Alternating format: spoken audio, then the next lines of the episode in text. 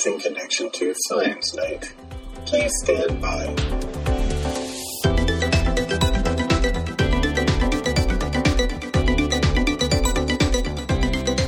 Welcome back to another edition of the Science Night podcast. My name is James, and with me, as always, is Steffi Hey, and Jason. Hello. Tonight, we're talking about oceans of open data, malleable metal, and creepy crawlers. In the second half, we'll feature my conversation with Dr. Andre Isaacs, an associate professor of organic chemistry at Holy Cross University. But first, the news. Data is something that people engaging in science tell me is important. They can't get enough of the stuff. And in an era where most of us carry a mini supercomputer with loads of sensors and apps to categorize and share that precious, precious data, scientists are coming up against a problem that seemed inconceivable just 50 years ago. They have too much dang data. In an article for Popular Science, Charlotte Hu covers the current trend towards giant open data sets and the things scientists and companies are coming up with to process them. So, what do we think about these oceans of open data sources? Absolutely awesome. Think about how quickly we were able to develop vaccines for COVID. Yeah. Yes. That is all based on the backs of these open science platforms, and that is fantastic. We were able to solve a major public health pr- quickly in a speed that's never been done before because scientists were sharing. I've never used really sensitive data. The stuff that I collect, the data that I collect for my work is not as guarded as perhaps Steffi's might be because it's not as competitive of a research enterprise that I'm involved in. I saw Steffi nodding her head here because these open platforms are amazing. So how does this affect your work, Steffi? that is a great question. So, I mean, academia, you hear the publish or perish, right? So, mm-hmm. that right. method historically has led to people hoarding data because you're trying to be the first person to publish these observations. We're actually switching more to open source and open knowledge. Um, it's part of in our contracts with Department of Energy, actually, publicly funded. So I, I think definitely we we should be sharing everything. So we're switching more to open data, open codes, which is great. There's communities of people that are offering up codes um, and helping each other out, and I think that really speaks to acknowledging when you're more open. You can actually advance things a lot faster. Like Jason mentioned, COVID and fusion energy so I love this trend. It's accelerating things faster. Um, with this iNaturalist, it's allowing people to be citizen scientists and collect data and provide these large open data sets. And it's pretty amazing. I actually found the iNaturalist um, forum online where they document all of the publications by year that use the data set from this app. And they these are things like tracking. Um, I'm just reading off a couple of things that I've saw, I've seen. Fewer butterflies seen by community scientists across warming and drying landscapes of American West. Um, new species that have been identified. Also, if they're broadening their species or animals are in new areas or expanding due to climate change or other, you know, interactions as well. That's this is new science that can be done because of this. Have you used the iNaturalist app at all? I did. I used it in my office on fake plants, so I identified the fake flowers. It does not work on Lego flowers, though. That's good to know. yeah. So I've been uh so I've been actually an iNaturalist user for several years now. Um, oh, which just randomly popped up on uh, you know as one of the things we're going to talk about this week and Yeah. uh, and I got very excited because I have we've mapped our entire yard here and we've mapped my entire the entire uh, yard in, at my mother-in-law's house in St. Louis and it's because I've always been terrible at plant identification anyway and my youngest has always had a green thumb he's always loved flowers and plants and so he used to ask me, "What is this? What is this?" And I was terrible, right? So download. I, I found it. It was an NSF funded broader impact actually of a of a grant. So the NSF has these two merit review criteria that are used to judge whether or not something's going to get funded through the NSF. First is the intellectual merit. You know, how important is the problem that's being solved, and how, the approach to to solving it. Is there high intellectual merit? Um, is there a good reason to do this work? But the second and equally important criterion is what are the broader impacts of this work for society? And this was a broader impact from a grant. Um, the development of iNaturalist was the, the broader impacts from a grant, or at least part of it, that was funded to to start the citizen science sort of revolution in a new way, right?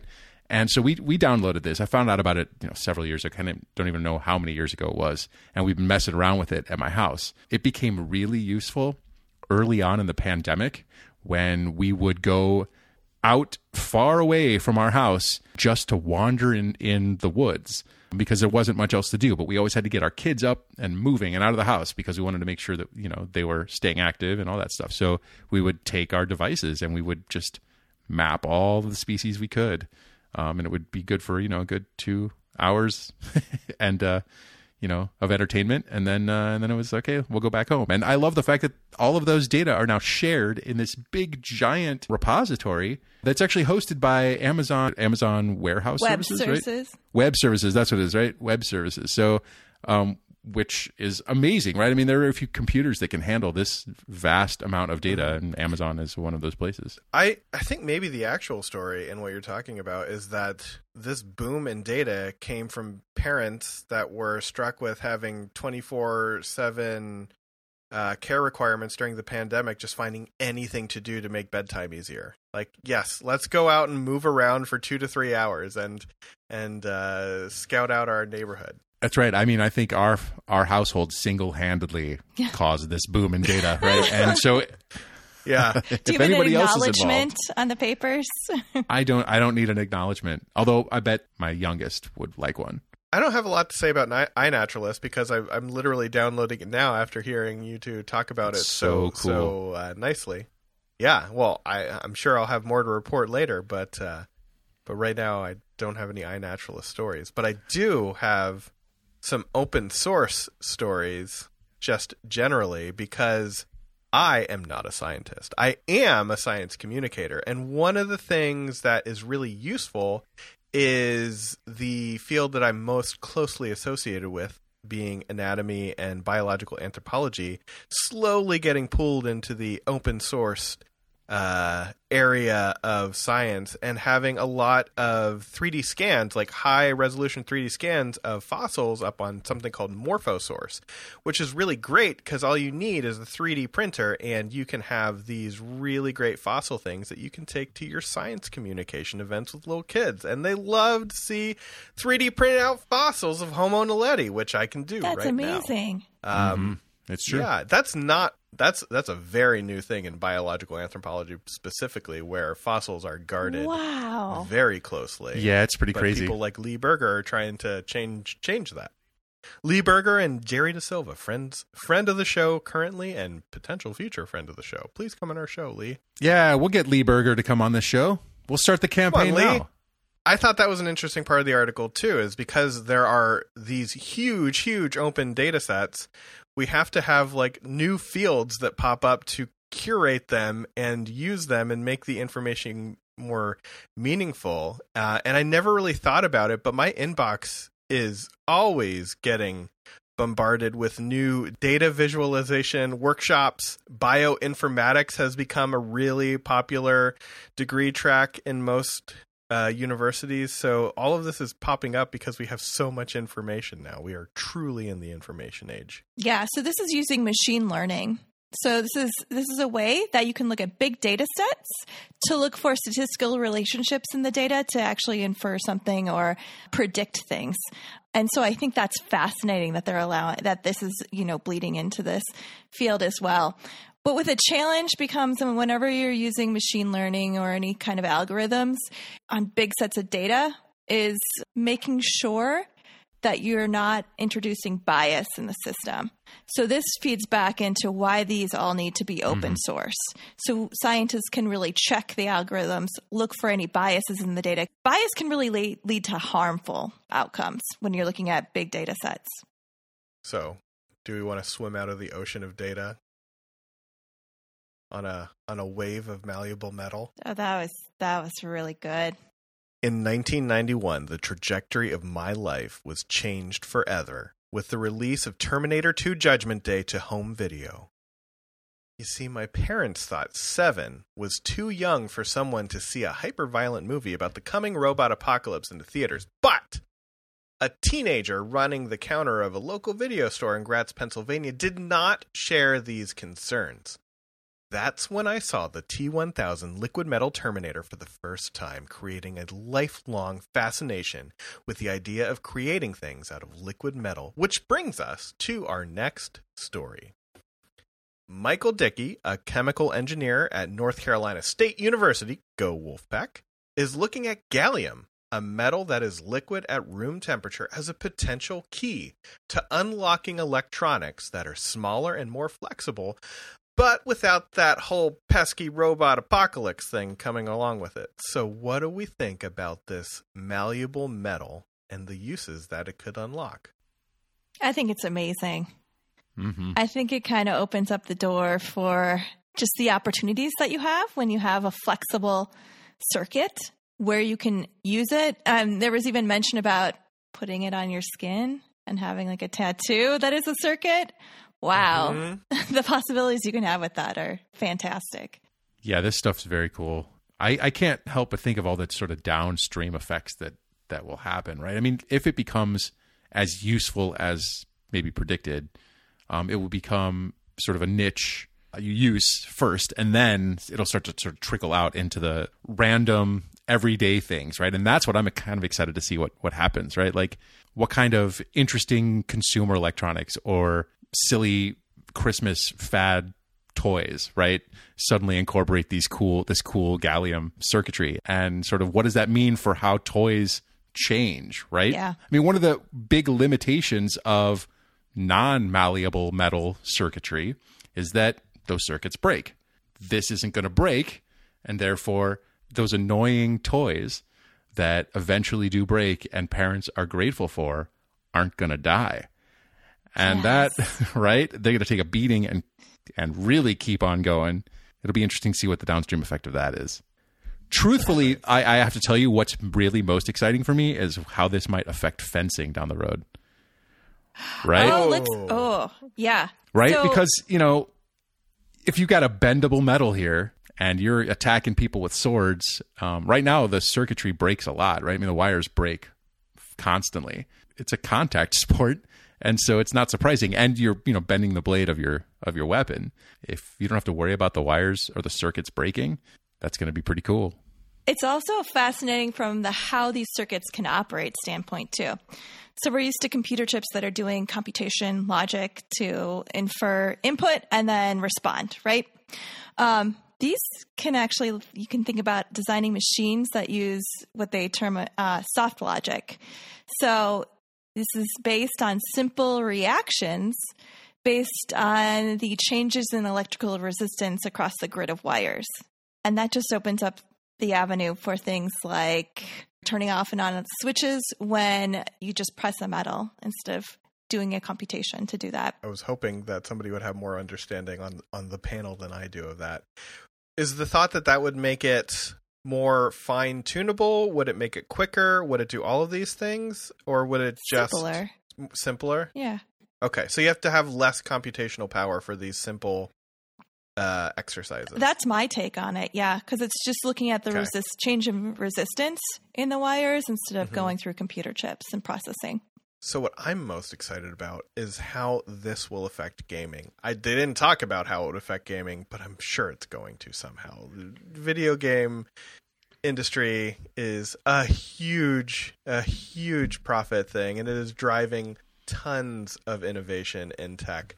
So you know there's going to be some kind of cool liquid metal power glove that Mhm. you can use to play Mario Kart with and I can't wait. We're getting closer and closer to the Oasis, is what it is. Yeah, I, I was thinking Oh, Ready man. Player One too. Yeah, I hope so, and um, I hope we stay away from something like Sword Art Online, and we go into the Ready Player One because that was way cooler. we can bring up gal- the the fact that the gallium is Oh, used, yeah. right?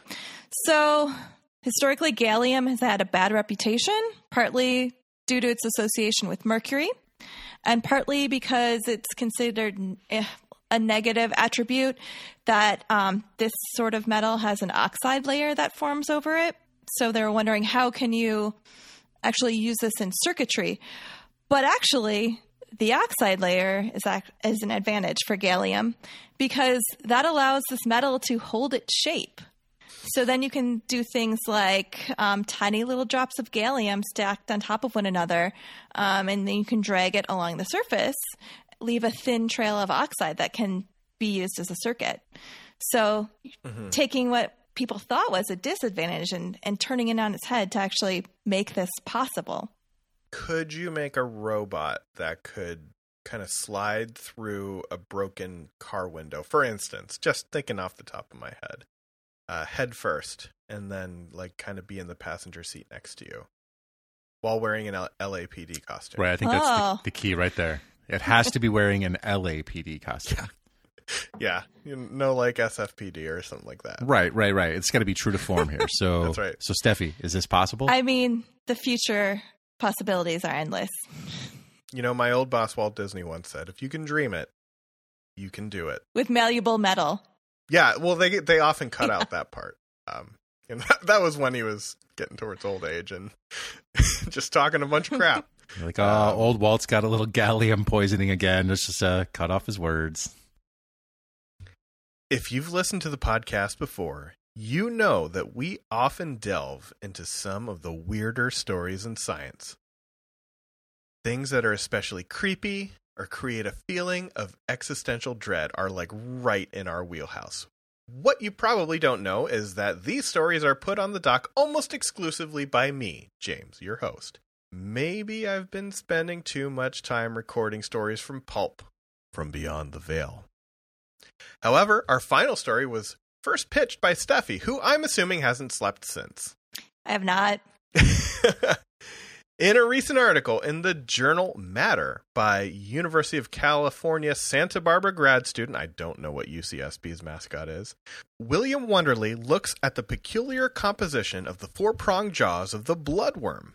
The fact that they're reinforced with copper is unique and probably the least troubling fact about this annelid that can invert its digestive system, allowing it to project a hollow chamber at its would be prey, pulling them toward their venomous maw that, due to copper reinforcement, can punch through things as hard as a mollusk shell with venom that is potent enough to cause a serious reaction in humans. So, just a trifecta of terrible, terrible things within this tiny little bloodworm, which I've held in my hand before. I didn't realize that I was staring death in the face at the time. No. Yeah. And uh, you know these are these are often used for fishing, and, and I think didn't they go to like a bloodworm emporium in Maine for for some of their things? It's Bloodworm Depot. Bloodworm Depot, yes. Sorry, Bloodworm Emporium is their crosstown rival. No, it's Depot Bloodworm. Is there a subreddit in Maine on this? Probably. which is better, Blood Depot, Bloodworm Depot, or Depot Bloodworm? Which one has the um, uh, stronger uh, copper reinforced jaw? I don't know. I don't want to go to either of them. I think that could be our first. I'm not that far away. Probably I could go to Bloodworm Depot for this episode. Talk to a Mainer.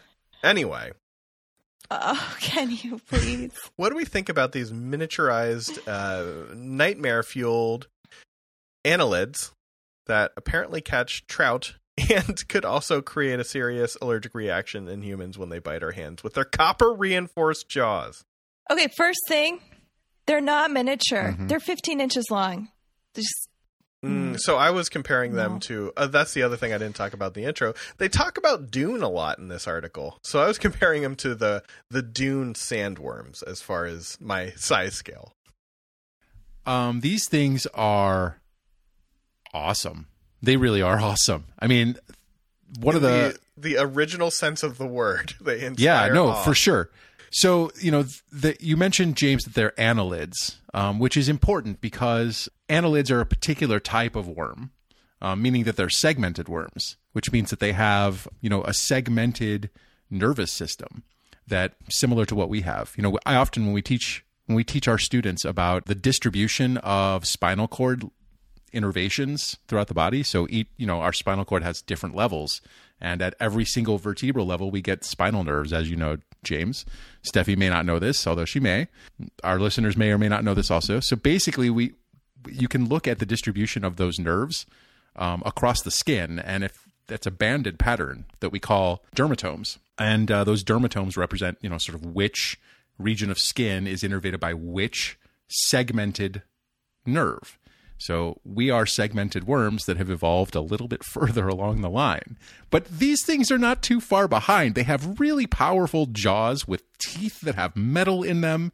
Um, if you look at the shapes of these teeth, and, and there's an image that we have uh, here that we're going to put in the show notes, these things are frightening.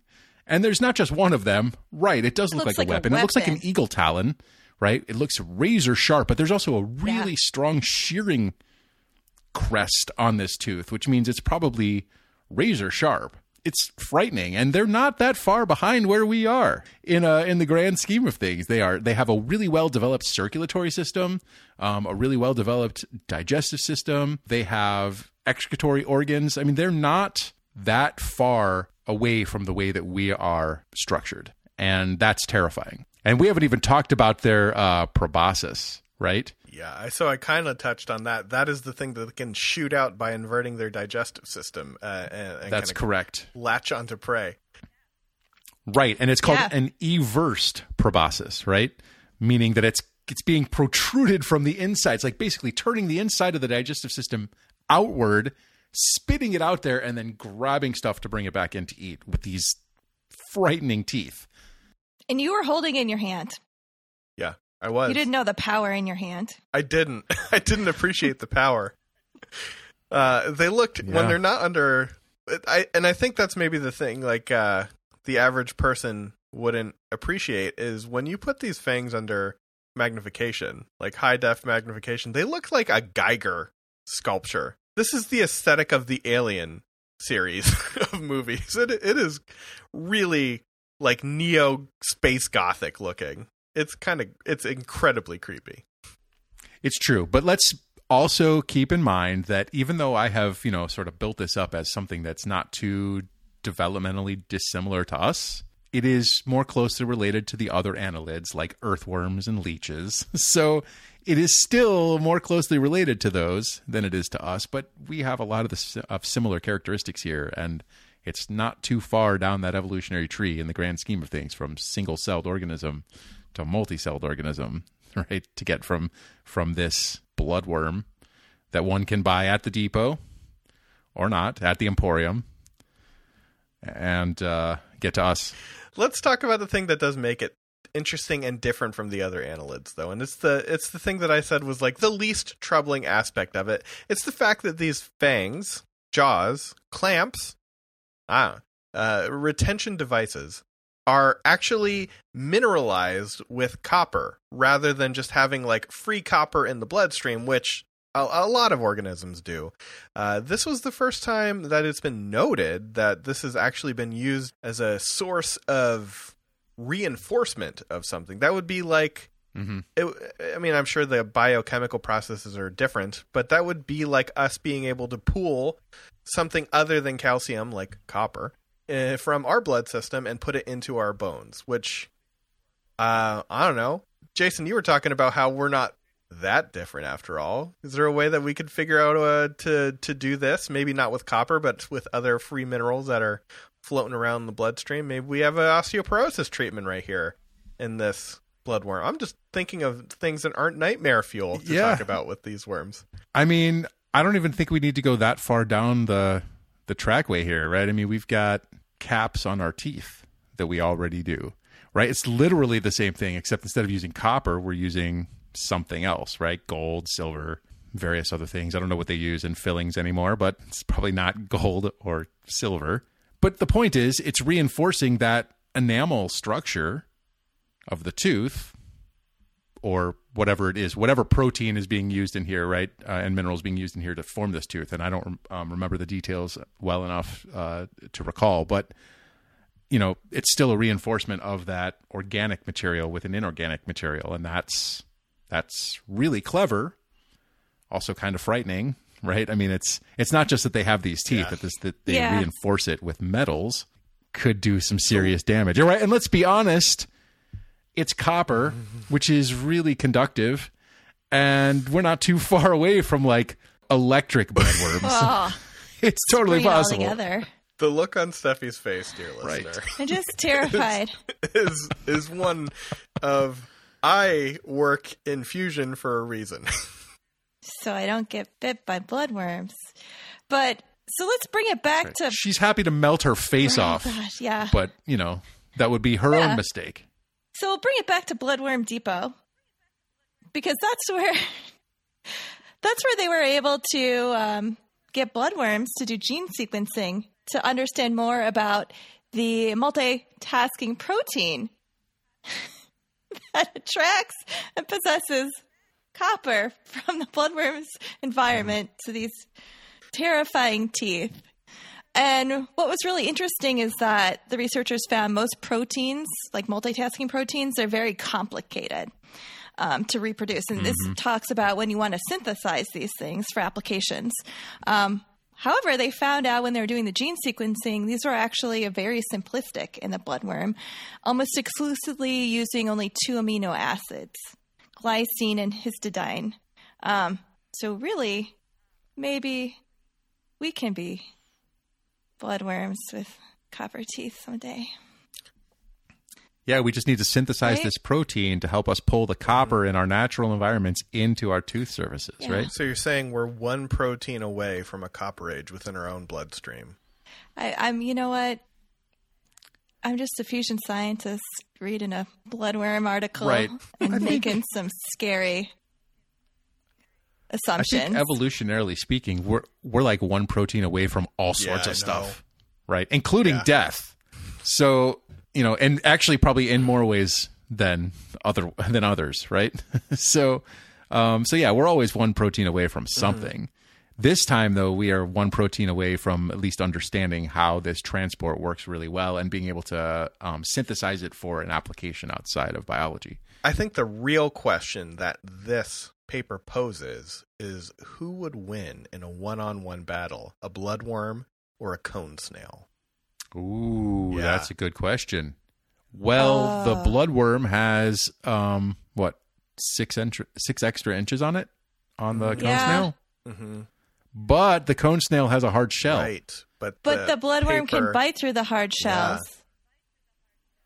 Shells. True. Did True. It did specifically point that out that it can bite through a mollusk Yeah. shell. Maybe they're It fans did. of the show, and they knew that we'd eventually get to this. Whatever it is, they're both not making me sleep tonight. Yeah. So Mm-hmm. But you know, I think what this really shows is the importance of mentorship within the scientific enterprise.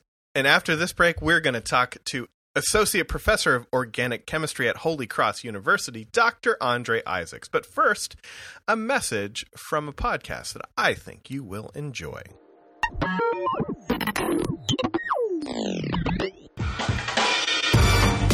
Hi, I'm Matt, And I'm Phil. and together we host the History's B-Side podcast. You know, history is full of amazing stories and memorable people. But we don't care about them. Every week, we break down history's biggest stories and the forgotten people who made them happen. We're not historians. We're just two guys who enjoy a great story and plenty of laughs.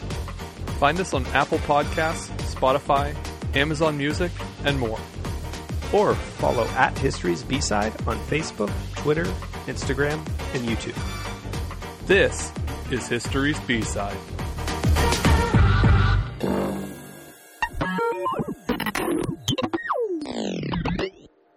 Welcome back to the Science Night podcast. Tonight, I am so excited to introduce you to our next guest. He is the Associate Professor of Chemistry at the College of Holy Cross. Welcome to the podcast, Dr. Andre Isaacs. Thanks for having me. I'm excited to be here. I have rarely been this excited to talk to somebody. I have so much I want to ask you, and we're going to get into it. And hopefully, by the end, I'll be a little bit more willing to show off my own dance moves on social media. But that is a long road to get to that point. So, the first question I want to ask you is the question I ask everybody, and that is tell us a little bit about yourself. What is it that you do? All right. That's a, a good question because you're right. I don't get that one very much. What it is that you do? Well, I do a lot of things, But I guess when I think about what I do primarily, I think of myself as an educator. So I, you know, I teach at the College of the Holy Cross. I've been there for about 10 years now. And, um, you know, I work with, you know, a great population, an impressionable population, ages 18 to 22, and I teach organic chemistry. What I think in my teaching, what I also strive to do is to inspire young people to find their passion, whether it is chemistry or not, but just to find some kind of passion. And I've had a number of students come through my classes that and lab that, that have ended up in very different fields, but still have taken on what we've worked on and, and hopefully the inspiration I've given them to become great people in their, their different professions. You do some advising for non STEM students. Oh, and oh, yes. I think that's so interesting because I am so far away from that part of undergraduate studies that I forget that there are non STEM students sometimes. so tell me a little bit about that relationship where you're talking to somebody that is is very different from what you're doing in your day to day with maybe your lab students. Yeah. So um well what's kind of cool about teaching at a liberal arts college at least or college um, is that embedded in or responsibility is um, advising students who are freshmen sophomores until they decide on a major right and when they do they are transitioned to an advisor in that department. So I've had that experience and I currently do have that experience on a larger scale, which is I signed up to be one of the first year advisors where I exclusively advise freshmen. And so I have a few others in um, in the major as well, but I am one of the dedicated first year advisors. Mm. And so that's kind of a formal way through which I work with a lot of non chemistry majors or STEM majors. And, and those relationships, you know, they build, you know, many want to keep, you know, they have, they're like, can I not declare my major so I can work with you for I'm like, you need to go to your department. We've decided you're going to major in English. so this will be the of formal academic um, advising relationship. But many of those remain informal after that. And we talk about their career goals, um, what their summer plans are, they'll ask me for letters and so forth. But the informal advising generally for me starts with students who seek me out for various reasons. Um, a number will seek me out because they're like, there's a black professor at the college and I feel like he would understand this issue or he's an immigrant um, mm-hmm. you know he's queer and so a lot of students will seek me out for um, because they're comfortable i would say um, sharing their concerns with me or because they just think i'm cool and they're like i want to talk to to this guy i think he might get it so so i have a number of students i, I work with um, informally. I also advise um, the fa- I'm the faculty advisor for a number of student groups. so club tennis, ballroom dance, the a cappella group Fools on the Hill. And so I, I get to know a lot of students who are not STEM majors. And, you know, I choose to be advisor for those organizations because of my interest in those things. And so, so I, I I'm building kind of a, a, a large list of students that I work with outside of my department. I've only been talking to you for a little bit, and I feel like I could really tell you anything. I think you're gaining this Rolodex because you are absolutely yourself. And I think that is the most important thing for people in STEM to be. Uh, one of our passions here at the podcast is to kind of demystify the scientist and push them into their I don't want to say spotlight, but bring the scientists forward and maybe let the science stay back for a little bit. I think you're doing that super well. So it makes sense that everyone wants you to be involved in what you're doing and you're just fun. you're you're you know, you these are some kind words. you know, that's what, I wasn't going to bring you on and roast you, but uh, maybe that's for the next uh, the next appearance. My next students appearance. do roast me, so you know, I I, I can handle it. Well, and you know, I think that's part of it too. So, uh, you have chemistry students, and you have um, graduate students. You have you have your lab students, I should say, and there are times when sometimes that relationship could be a little bit more I don't want to say tenuous. There's the times where where you have to be a little more strict, but then there's also the opportunity for students to bring that levity back into that space.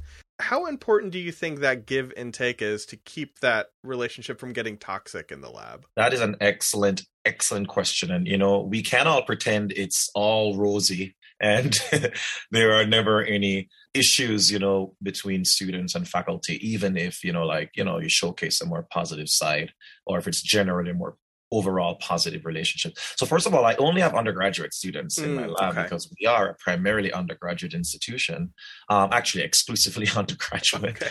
um, so all of my coworkers my research coworkers slash students are all still in college and so you know that's an important thing to consider when you think about the types the dynamic that exists um, you know between them and, and myself. Generally speaking you know i have a really good relationship with my students. I empower them to take on the work they're doing and to own it first of all. Um, i empower them to to seek me out when they have questions about the work um, they're doing. But but i also tell them to share with me whenever they're having mental health issues Mhm. whenever you know they're struggling with their classes that might impact their productivity in the lab um, so that i can be aware and um, i can we can discuss how they will do work that particular week right and so i'm Mhm. aware and i'm not you know breathing fire down their back you know discuss a strategy for getting the work done that we've already discussed so that's one thing that alleviates the the potential drama but when it comes down to it there are moments when i do have to talk to a student more seriously and say you know we've talked about this and you're not pulling your weight or you know you haven't you know been very careful with the part with particular experiments or you know there might be a time when a student's becoming a little bit reckless in the lab. And so i think what happens for me is when i have these conversation, i try to preface it with my strong belief in the student you know the fact that you're in the lab you're doing work because i believe in you. And i typically tell them i think you're underperforming. And you know you might want to think about what's um, affecting you currently in your life that might be causing you to not be doing the work you're doing. And and i feel like that's a good way of addressing it. I allow them i'm like you know if there's something going on share with me let me know we can talk about it and that often kind of lowers the temperature in the room and then we can have a productive conversation about how it is um, we can move forward. And for the vast majority of the time they're going through something. They Yeah, just didn't sure. Uh, and so those conversations lead to us like working helping them work through whatever issues they might have and then 10 minutes later we're all smiling again. Yeah. So You know, I that's kind of feel- my approach. Yeah I feel like every if we have a lot of PIs listening to this right now, I feel like that is the takeaway that you should you should have. You can have these serious conversations and then you can bring it back to a level where we can be professional and productive and also have fun and not have these horror stories that we hear. You know, I really wish I had a PI in undergrad that I could be like, I'm I'm not having a great day. I, I don't think I would have came away feeling great about the conversation afterward, which is a whole different situation. uh, and it's a, a situation that has gotten better as as a kind of umbrella, but it's still something that needs to be worked on. Yeah. I also want to add one more thing I think that's important is to, to let students, because we all think we're perfect, right? Well, I don't think I'm perfect, but a lot of times as an advisor, I think we we don't recognize that the ways in which we interact with students can change from day to day and we can introduce Mm, some toxicity to the relationship sure, sure. through the things we do. Oftentimes, you're having a bad day in another meeting, and all of a sudden, you take on a stronger tone, or you might snap at something you usually don't snap at, right? Mhm. And and students see this, and they can they oftentimes are aware of these changes in your behavior or approach. And so I tell my students, I'm like, if I'm having one of those days, just ask me, like, are you okay? Yeah, I'm yeah. like, it goes both ways. And I empower them, like, well, am I being snappy? And they're like, yeah, you're kind of being snappy. I'm like, okay, I'm sorry. I will, I need to tone it down a little bit. So I tell them, you know, and, uh, and let them know that if they are having a negative experience with me, they should also share that with me because a lot of times we're not aware that we are the ones who are making the space toxic. Yeah. it it really sounds like in your lab uh, you're more concerned with creating a team rather than having this little fiefdom in which you can uh, rule over. Does that sound accurate? Yeah, I think happy students make happy sci- happy and productive scientists, Yeah. and it, it's in my best interest to have students who who want want to be there. Um, Yeah. And so I, I want. uh, You're right. I for me, it's a community. I, I want to build an environment, um, a community of practice, of scientific practice. One of the great things that I, I read about you earlier today was a, is a quote where you talk about how failure is okay. And I've always said that failure is part of science, especially admitting that you failed. And that can be kind of difficult to do if you're an undergraduate and you want to make it seem like you're pulling your weight. So, how do you convey the fact that failure is okay? Yeah, what I tell them exactly, I tell them immediately. I say 90% of what you do over the next two years, your work in the lab will not work. mhm. You know, I, I, I tell them that if anything, research is going to make them tougher and stronger to face challenges and and any any anything that doesn't go their way they'll be able to you know water off a duck, duck's back just like brush it off it's something i tell them that the failure is just as useful as success right? And i think oftentimes when we hear speakers talk scientists speak they they really don't talk a lot about their failures. And when they do talk about their failures they only talk about it in the context of their eventual success in that area. Mhm, mhm. you know most times if a project isn't working and it's not successful it doesn't make it onto the slides right? Sure. we won't discuss that unless there's a, a rainbow at the end. And so I, I you know i tell my students that you know we don't have journals that publish negative results. And that kind of colors what we what we expect from ourselves. And so they you know they they know that i i strongly believe that failure is a part of the process and that they should be happy with failing. I think they should learn from failing. And i said whatever you've found for example if we're doing a reaction or trying to develop some conditions for transformation like whatever conditions you found to not work you know will inform what we do next Mhm. uh, and will you know help us to figure out what we should try or what we shouldn't try. And so i, I try to, to to tell them to look at it that way. Um, and they seem to embrace that. Of course it's not always good enough to build morale for students if everything they, they do just fails. So sometimes inevitably you might have to pull the plug on um, from a project or just switch them to something else or you know go in the lab and do it with them. Like oh i can't get it to work either. It's not you. So i've often done that. Yeah, I and I feel like that is the importance of creating that community feeling in the lab rather than this situation where you're terrified to go to the PI's bench and ask them for something uh cuz that's that's when you get people trying to like cover up bad results. Yes. and that's when you get bad science. Um and who knows what that could have if if it's happening to an undergraduate what that reverberation is going to be down the line.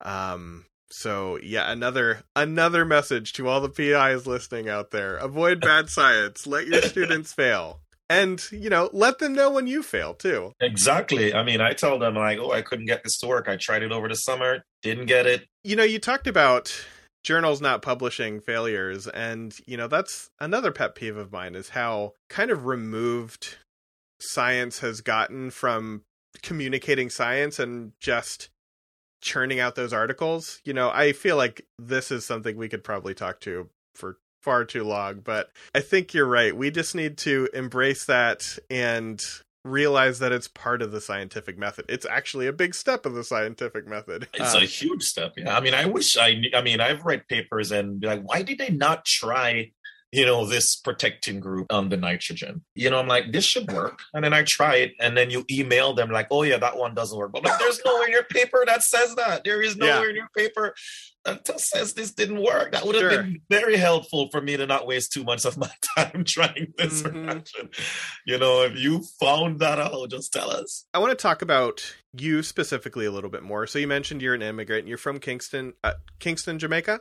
Yes that's Okay. correct I knew you're from Jamaica. I wanted to get the city right, and I did it. And now I'm You making did. it seem like I was worried. Uh, again, note your failures. Although I'm probably going to edit that part out.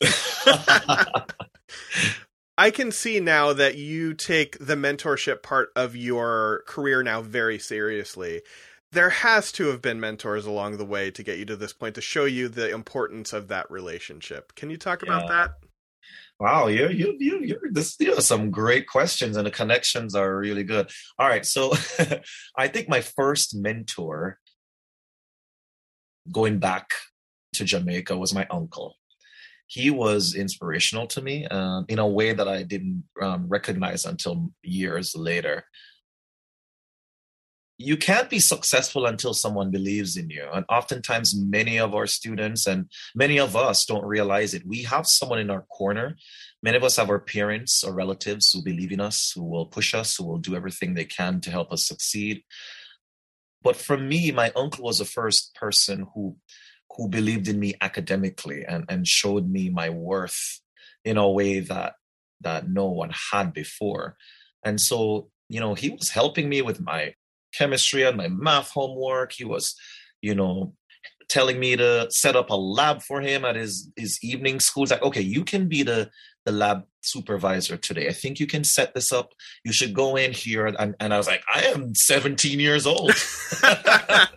what are you talking about? He's like, you've done this. He's like, go set this up. We have this thing later tonight. I'll come and see where you're at and I'll help you. And there I was. And he's right. I saw the lab supervisor, his lab supervisor, who wasn't there that day and he needed Mhm. someone. I've seen her do all of this stuff before. I just thought that was something someone in a master's degree needed. And here I was, a six, 17 year old, uh, helping set up um, for a lab experiment. And I think that belief was really important. And the way in which he motivated me was just very brilliant and clever.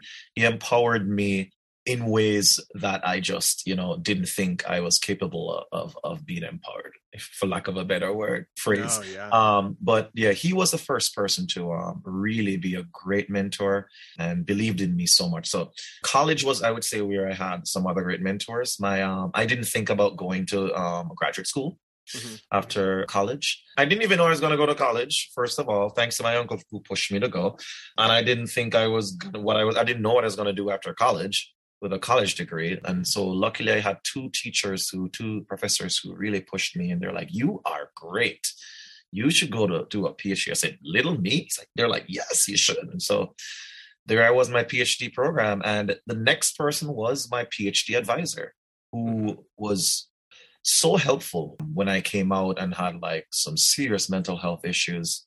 And he recognized that I wasn't performing in the way I used to perform. And he you know, sent me away to San Francisco and said, go for a month, work at this company with me, want a collaborator of mine for a month, get away from here, um, clear your head. And so that was another important mentor relationship that I had that really impacted me. And so if you, there is a common theme here, they were all teachers, yeah. right? The people who had the most impact on me, not just professionally, but personally, the different stages of my life were all educators, all people who were were helping me learn the subject matter at hand but yet still they were able to, to to help me with my mental health issues. They were able to help me with believing in myself beyond the, the science i was doing. And so i really internalized all of that and really believe deeply that it is my role to pass that on and, and be be um, that for my students as well. And so that's kind of where all that came from That's such a great message and such a great gift that you are passing on to the students you have now. And I think the key thing that you talked about there are are the teachers in your life that have made an impact. You know, in science, especially when we talk to people at like the big R1 universities where there's so much emphasis put on graduate student interactions, on churning out research, on getting published, you know, and being productive in that way. Teaching is kind of a nuisance in some of those things. That's not my opinion. I uh when I get to teach anybody in my I lab, that's my favorite part of the day. And I'm not going to name names or even name initials, but you know, Uh-oh. I've I've heard that before where you're kind of employed at these larger universities as a researcher. yes Um And what really drives me crazy is when those same people complain about undergraduates not knowing anything when they get out of those classes. Like, well, hold on a second. Um, can we? Wonder who's responsible. so I I wonder if you could talk a little bit about about your style of teaching and what you can kind of bring to the table. Where do I start? Oh my God, I do every and anything in my class. Uh, oh, what don't I do? I'm crazy, first of all. Um, I, I like to describe myself as an honorary Gen Zer. My students would agree that they've given me that title. But I start off by being genuine, just being real with the students. You have to start off by breaking down that barrier. They inter- they've already internalized that professors are on some pedestal and are untouchable. And there is this built-in wall that many professors actually help to perpetuate sure. you know that there i have this knowledge and you are here to hopefully get 5% of it and you must do everything you can to be in my favor so that you can get some of this in knowledge. And you should grovel at my feet while you're at it.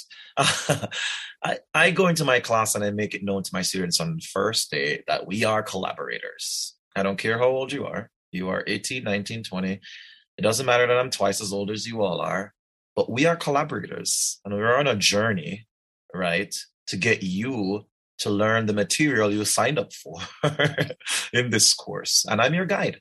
And if we view each other as collaborators in this effort, and me as your guide, then I think it makes it a lot easier for students to to learn. Um, it creates a more positive environment, a collaborative environment, not just between the students and the professors, but it encourages them to work with each other too because they'll see that you are you are showing them how to study how to work through problems and then they in turn can show each other how to do that and so that's the first thing i do i walk into the classroom and i break that down i let them know we're collaborators let's work this through i often say it's not you against me and the material it's you and i against the material and we're going to take it down together Mhm. so that's something I start off by setting the tone. I also make it very clear that I'm going to be as accessible as I can.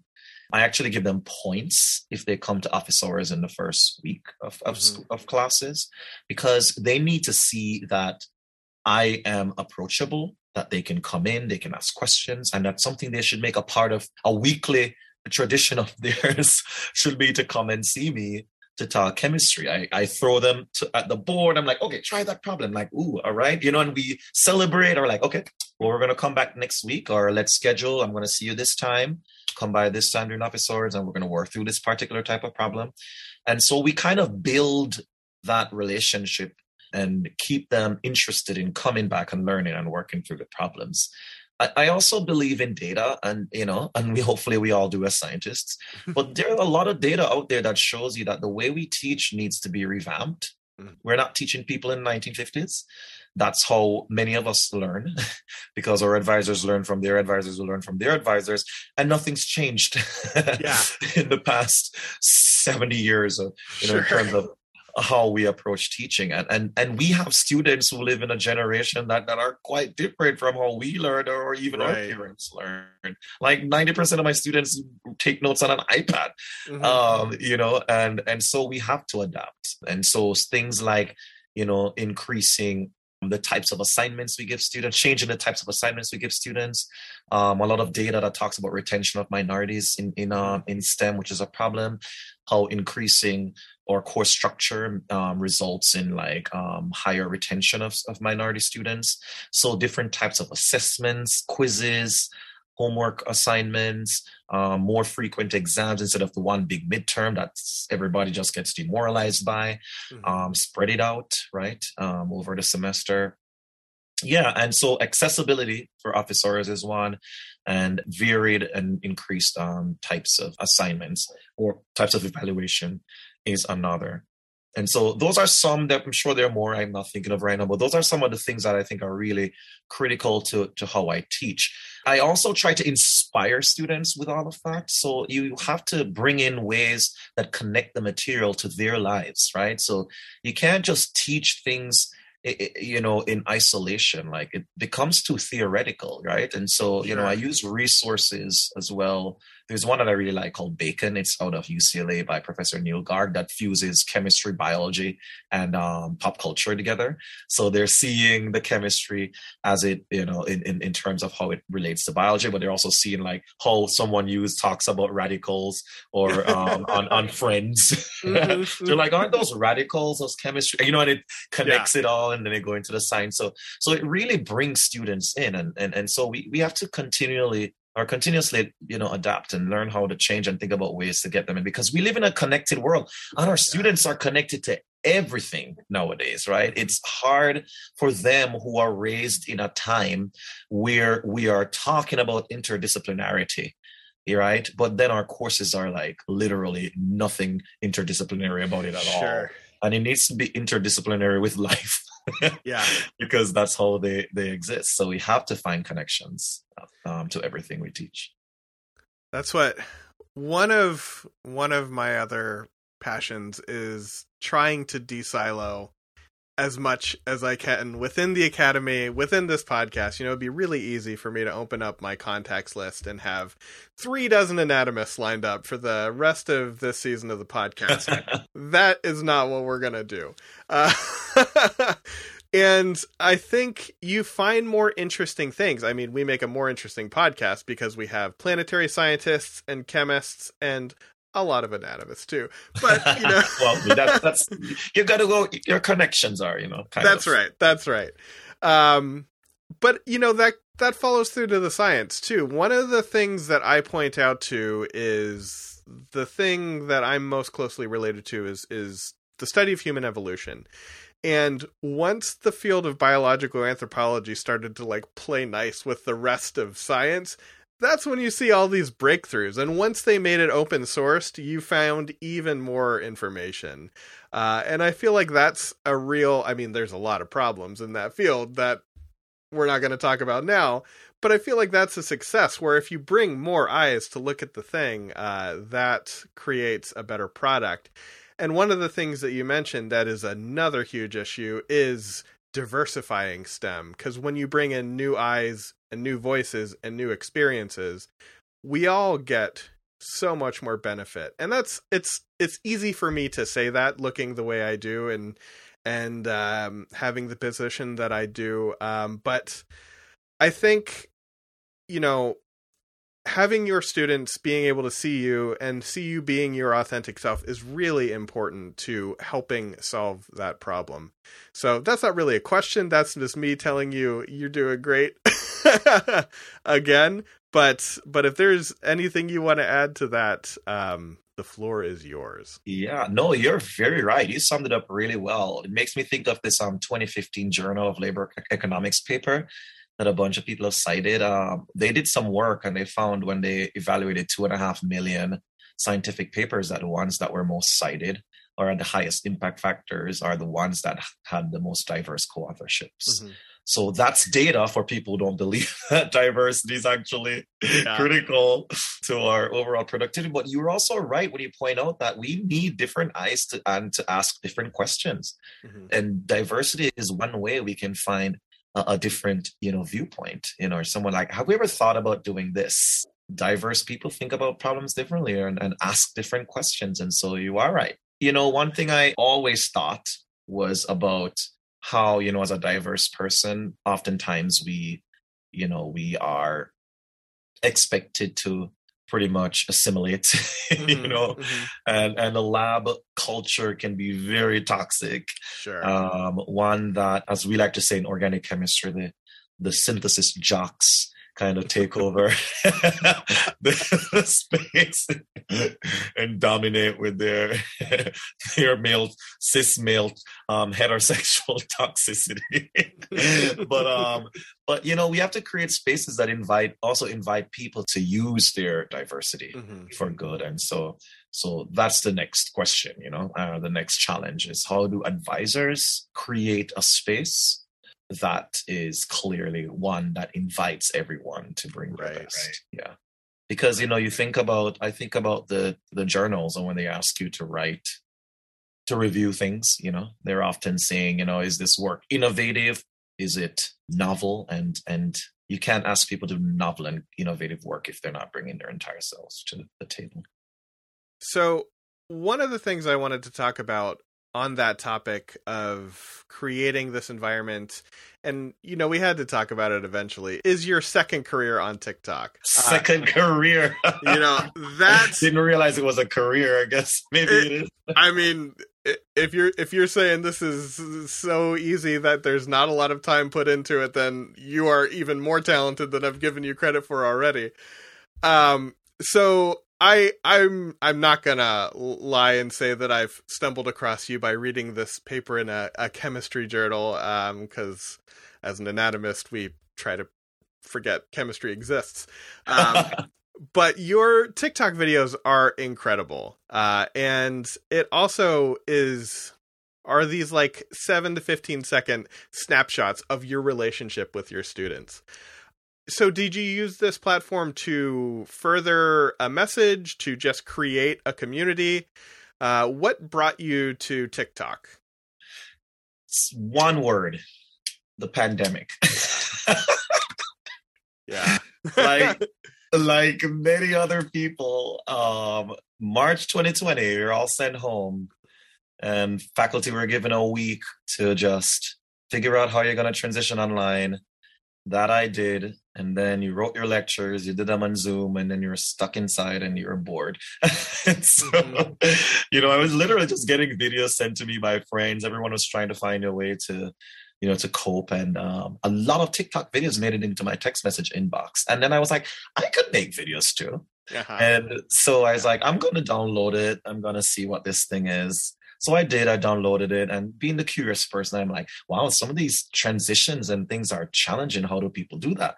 And, you know, eventually learned how to do some of these transitions and was just experimenting with it just for fun, made videos and laughed, sent to my friends. And it was a summer later that I, I went back to lab or I was allowed to go back to lab eventually. And um, I was just, oh, I should make one with me in my lab, mm-hmm. um, just like working. And that was when it kind of took off. Um, a lot of people saw me. Um, they're like, wow, a queer black scientist who seems like he's having fun. This is not the representation is one. That's not I didn't expect in terms of the orientation and the, the racial identities, but also he's having fun. yeah, sure. um, so you know, people really were drawn to that, and I was like, oh well, you know, I I'm gonna just keep making videos to showcase, you know, how I am in as a chemistry professor, as a as a scientist. And of course, um, my relationship with my students, which is a huge part of what I do as a scientist and as a teacher. And so that's kind of where it started. And, you know, I've gained a, a following since then. And and I keep being authentic, you know, by like making videos that I think represent me and my students or interactions, what I stand for, and and and kind of will continue to do that. You know, I'm finding that the real secret to your success, and maybe the secret to saving science as a whole, is is authenticity. You've brought that out a couple times, and you know reading reading the things that you say and watching your videos you are never anything other than yourself and i think it is so important for people to see that because you know you talked about assimilation it would be really easy for you to just fall into that as a pathway to success but you've taken the harder and i would assume more um rewarding path in doing that and I, I can imagine that it wasn't always easy. Um, what were some of the things that you had to remind yourself to get you through those more difficult times? Yeah, I struggled a lot with imposter syndrome. I mean, I, who doesn't? I still do. You know, every time I, you know, have those moments where I, I feel less than or or the imposter syndrome comes back, you know, I remind myself of of my mentors who've made it clear to me that they believe in me. And that's usually what gets me through. I'm like other people believe in you. Other people um, believe in what you do. I've had made an impact on a number of students who tell me that a lot. Um, and so i have to remind myself you know whenever i enter a, a dark place that you know there are people in the community who who appreciate what i do and and that i have actually had an impact. And i and i want to continue to have an impact. So you know we all have our moments right? We all have Sure. times when you know we go to a dark place or you know we just have too much on our plate that particular day or certain challenges that push us into a darker place. And so i have to remind myself that that i, I am worthy i am doing good work and and there are people who um, appreciate that. Yeah. Such a beautiful energy to bring into that relationship with the students and and pull that uh, legacy of mentorship forward that brought you from, you know, beautiful, sunny, tropical Kingston, Jamaica to please to don't remind me equally, you know, equally beautiful and occasionally sunny couple weeks out of the year, Worcester, Massachusetts. oh, let me tell you. you know, I guess I guess that's another question of just uh getting acclimatized to winter. Uh that that was probably interesting, huh? oh, let me. Winter was. I remember living in in Worcester the first time. It was tough. I was not accustomed to the food. I was like, where are the spices? Oh yeah. not accustomed to the the, the, the snow was just too much. It was cute the first time. Okay, I'll Yeah. tell you that much. But once it went above four or five inches to 20, 25 inches, like, this is, this is no longer exciting. yeah. Um, you know,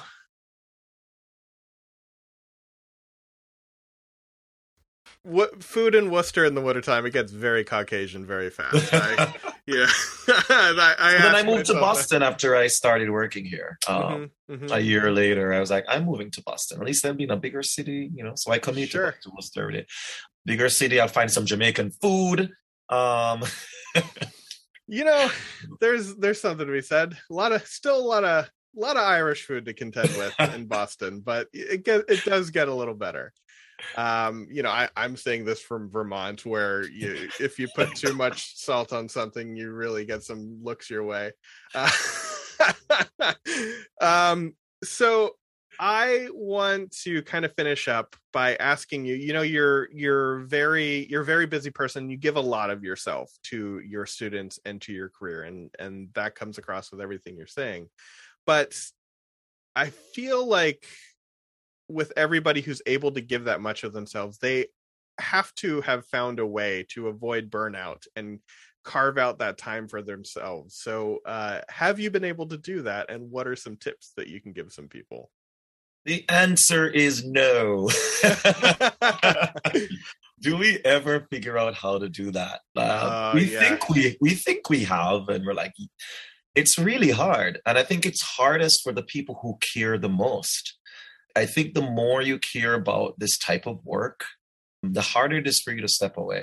Uh, and I don't say that Mhm. just from my own perspective, but I've talked to a number of other people who are really, really involved in- with students and a lot of people involved in diversity, equity, inclusion work. And it's just, it's something they can't step away from because they're like, well, who else is going to do this work?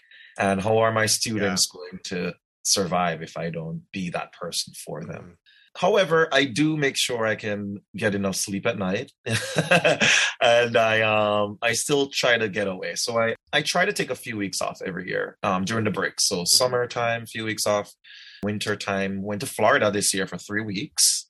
Very Um, nice. I did work a little bit or a bunch, but it was a different space, and I was there in warm weather. You know, get away from New England, and I was able to to take some time for myself. So I try to do that during the semesters. However, it's just a mad rush. Everything just happens. Sure. It starts at the end of January, and then you blink, and it's the middle of May. But yeah, I do try to to step away if I feel as if I, I can't handle all that I have on my plate. It's really hard to say no, um, because a lot of the things I get asked to do are things I really believe in, Mhm. and and so I I try to carve carve some time out if I can to, Yeah. to do it. But it's just it's a tough balance. Yeah, it's a really tough balance. Burnout is real, and unfortunately, we see it a lot with people who who um, really care deeply about students and this type of work. As someone who is benefiting now by the generosity you have with your time, uh, I don't want to take too much of it. So, uh, the last thing I just want to give you is an opportunity to tell us how we can follow you, how we can support you, uh, how we can keep track of what you're doing in new and new and innovative ways to teach students. That also means I'm now pressured to put out good content or good No, for you- people to benefit from. I promise you, if you look at the follower count between me and you, I think I am pressured to put out good content around this episode. Um, well, um, yeah. So I have my social media accounts. The ones I primarily use are TikTok, Twitter, and Instagram. And my handle is the same on all three. It's um Dr. Dre four thousand, yeah. Love it. D R I D love R E four thousand. So yeah, those are my handles that I, I use. You know, if people are interested in following me, they'll get to see me be have a great time with my students. Sometimes I post like educational content. Sometimes I post some content around diversity, equity, and inclusion. But the primary type of content I put out is really just a day in the life of. is how I mm-hmm. think about it. A moment or a moment in the life of. This is what we're doing. These are the ideas we have, and here are my students, and, and we're having a good time. This has been my conversation with Dr. Andre Isaacs. Andre, thank you so much for talking to me. You're very welcome. Thanks for having me.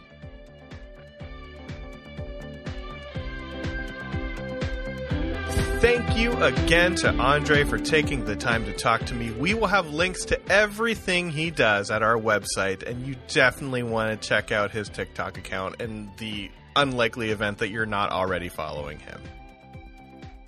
You have come to the end of another episode of the Science Night podcast, but there is plenty more on the horizon, so be sure to follow us on social media.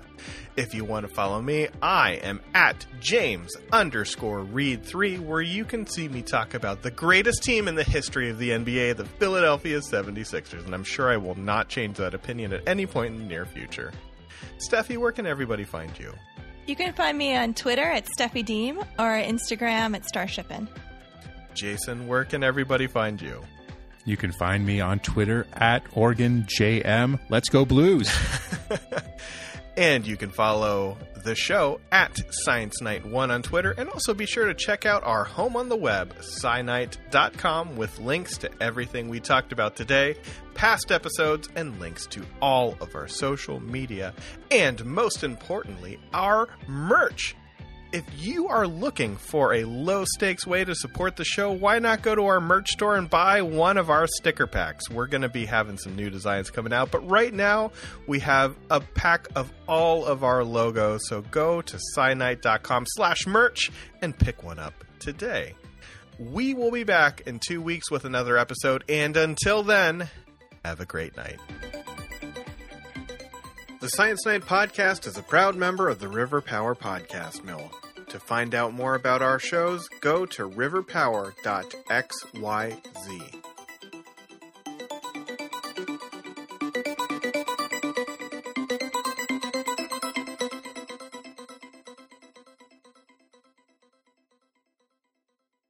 Data.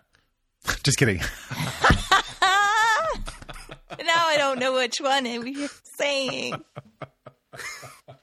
We're going with data because it's Star Trek. Yeah. It's Star Trek. when in doubt, Star Trek it. That that Star Trek's out. Oh god. There's the stinger.